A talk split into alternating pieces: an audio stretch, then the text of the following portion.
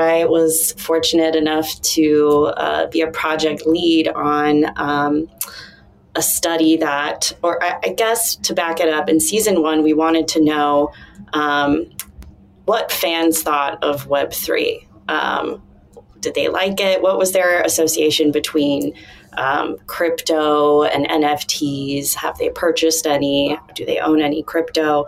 Um, and we had a lot of really interesting responses from a number of fan communities, both a little more crypto native and those who weren't.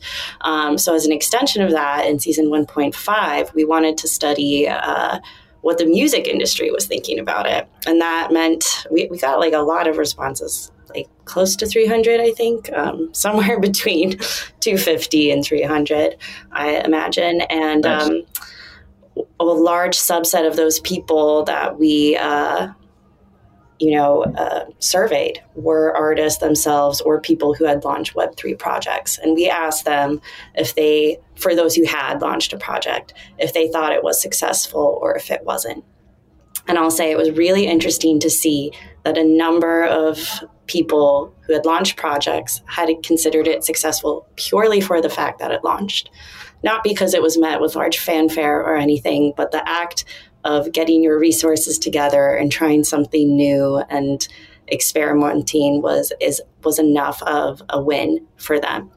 That said, on the other side, you had people where it failed miserably, um, where uh, according to what they thought. Um, or the response, a lot of people noted, uh, you know, fan backlash when it came to environmental concerns um, as, as really one of the big issues for experimenting in Web3, maybe failing, and then deciding not to touch it with a 10 foot pole for a long time until it becomes a more uh, accepted form of, you know, community.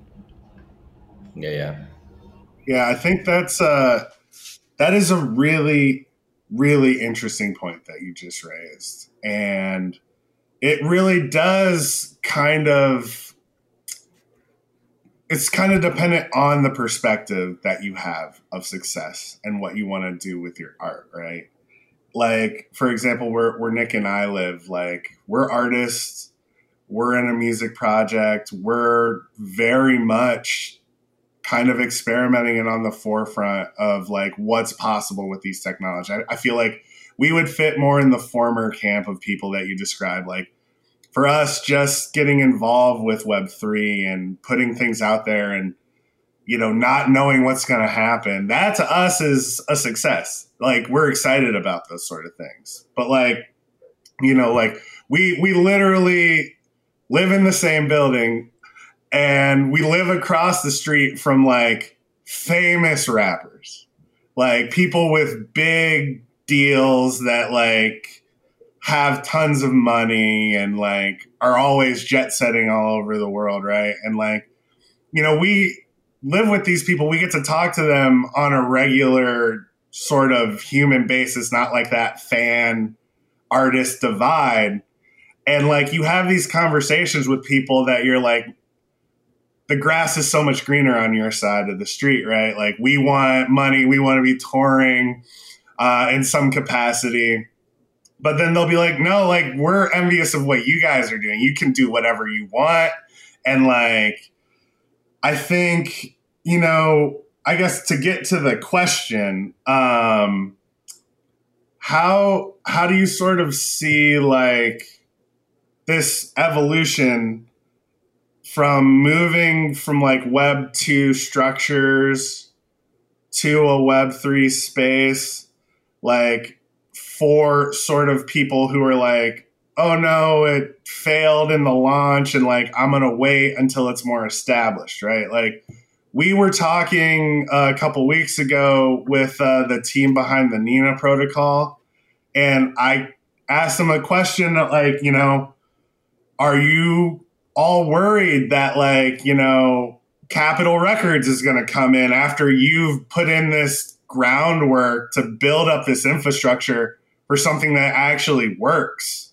And then they're just going to, you know, basically take it back to web 2 or even before that to like, you know, the big box industry of like, you know, producing tons of records. Like, did is that something that through your research and through the seminars that you've held, have you heard any concerns like that or any chatter of that sort of thing maybe coming to fruition in the near future?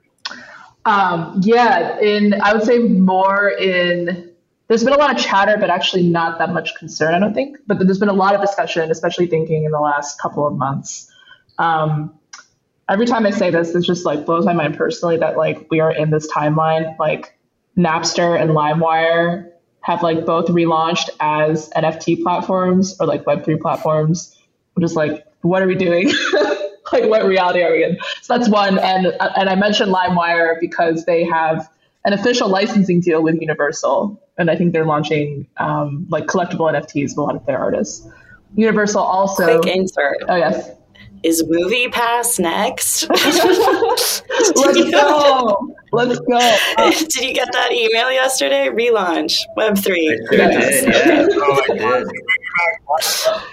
and arcades oh, and all of that. Yeah. Sorry, Cherie. Back to you. Thank you. Thank you. Yes, all the same spirit. Um, and then also Universal, um, they signed, I guess, some avatars from the Bored Ape collection, and they launched like a virtual group called Kingship.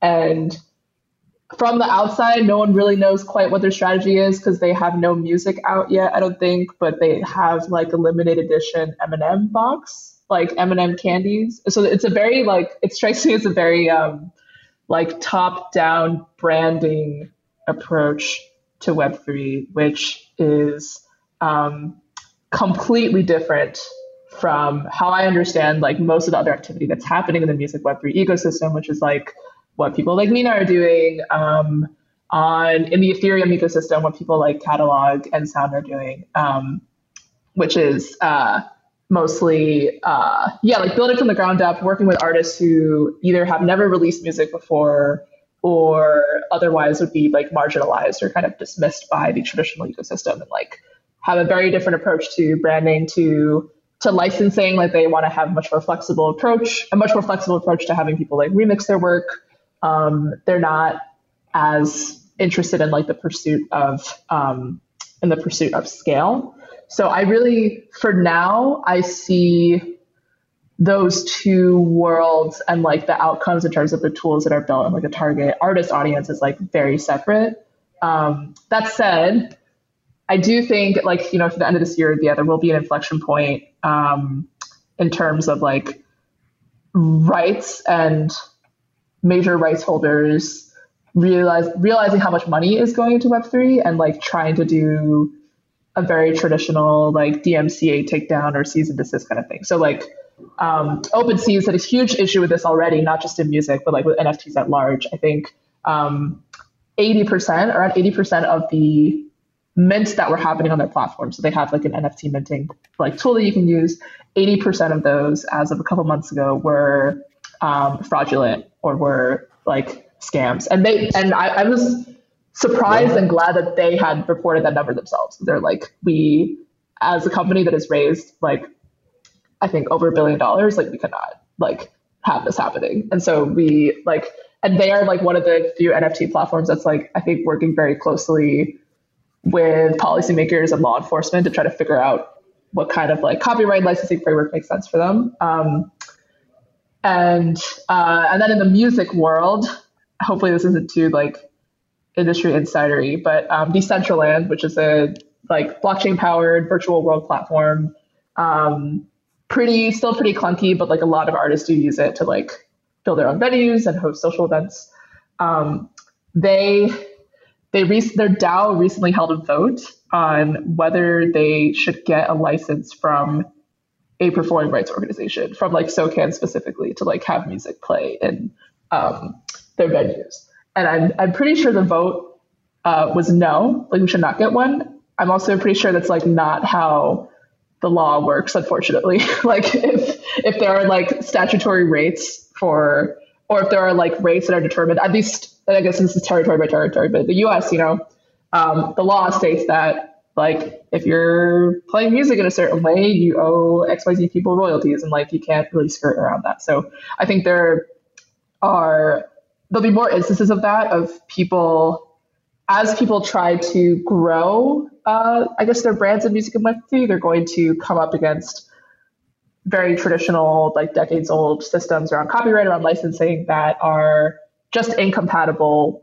with uh, Web3 at the moment or with blockchain or just don't map well onto it. So, like, as a startup founder, you um, either like burn a lot of money trying to deal with that, or you try to build a whole new ecosystem over here, like working with artists who are not part of that world. So, so it's yeah, there'll be more of those like tension points, but for now, um, it just seems like the the platforms that are doing the most interesting things are not really dealing with things like rights for that reason. Like they're interested in building entirely new kinds of markets around music, around community building, um, and, and fandom as well.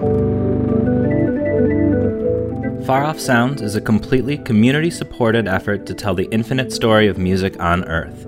If you'd like to help us continue telling that story, consider becoming a patron at patreon.com slash faroffsounds, where you can hear the rest of this and all the rest of our episodes in full.